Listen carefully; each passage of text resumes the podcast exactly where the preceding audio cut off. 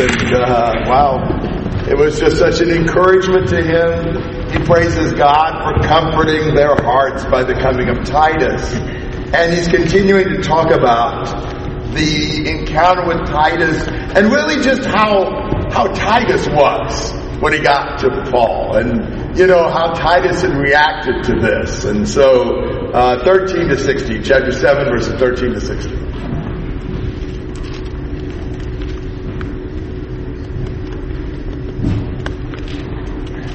Therefore we be comforted in your comfort. We to see you more for the joy of Titus, because his spirit is refreshed by you all. For if in anything I boast in about you, I am not ashamed. That we spoke all things to you in truth, even so our boasting in Titus was found true. His affections are greater for you if you remember the obedience to you all, how with fear and trembling you received him. Therefore I rejoice that I have confidence in you in everything. Okay, so Paul's comforted by the report about the Corinthians, but also the joy of Titus. I mean, seeing how happy Titus was and seeing how he's been refreshed by being with them, that just added the icing on the cake. You know, because now this has really pumped Titus up.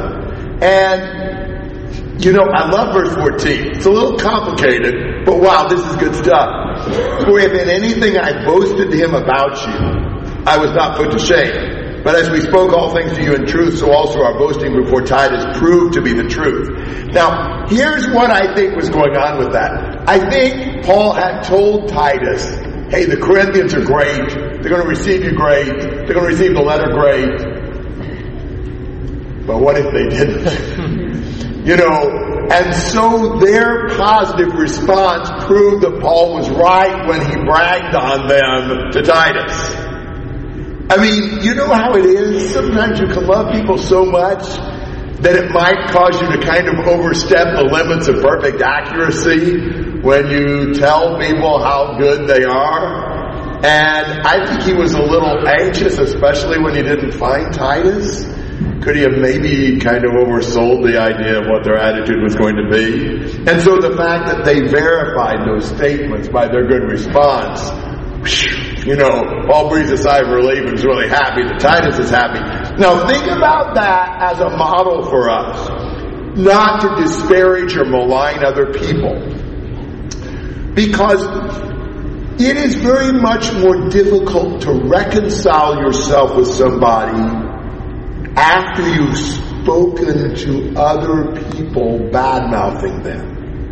That makes it a lot, lot harder to forgive and forget because now you've got other people and their mind poisoned because of your being upset with brother so and so, you know, at some point in time. Think about how that works with husbands and wives. You know, and here's, a, you know, husband and wife clinic 101, and this is probably about the most basic thing. But you know what happens? The two young, young newly married uh, people have some kind of a problem between them. And she runs home to her mommy, and he runs home to his mommy and tells them all how bad the other one was. Now you know what's going to happen between the husband and wife. They're going to get over it quick. They're going to reconcile. They're going to move on. But the mommies aren't. Because their poor baby was being mistreated by that horrible husband or wife they married. That's really a problem. Don't do that. Don't speak badly of your mate. If there's a real problem and you can't resolve it, the two of you together go to an elder and his wife or a strong Christian couple that's not related to you and sit down and discuss it. But when we speak badly about somebody to somebody else, that just creates all sorts of unnecessary complications. Really, I ought to speak more strongly to the person than I speak about the person. We do the opposite, right? To them, I whip out and I don't really talk to them about what I need to, but I'm behind their back where I can lay them flat. That's not the way it ought to work. So I appreciate Paul in this. He probably almost overstated how good he thought they'd react, but they did. So that was a real blessing. And he says, wow, Titus's affection abounds all the more toward you I mean, he remembers your obedience, how you received the message with fear and trembling. And so he's just really, really glad for the confidence that he can have now in them. And look at how well this dovetails into the next section. If I had to outline the book, it clearly outlines itself into 1 to 7, 8, 9, and 10 to 13. I have no idea how to outline within those sections, but those sections are clear. And uh, so he's transitioning to talking about the collection, and he's about to send Titus right back to help kind of work on that collection business. So what a perfect transition when he's telling them how much Titus cares about him, how much he loves them, how overjoyed he was and comforted he was by their response. That's a, you know, good way to represent him back to the Corinthians, kind of working on getting this collection to be generous.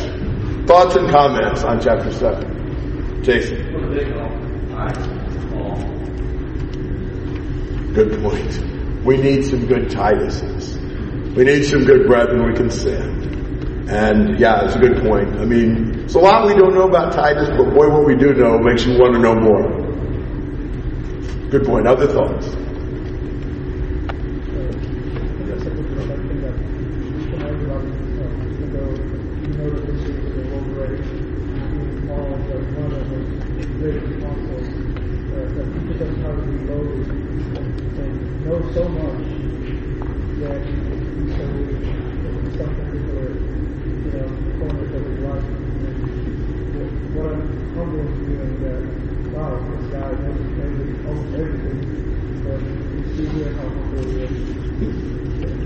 Certainly, Paul. Paul certainly knew he needed other people.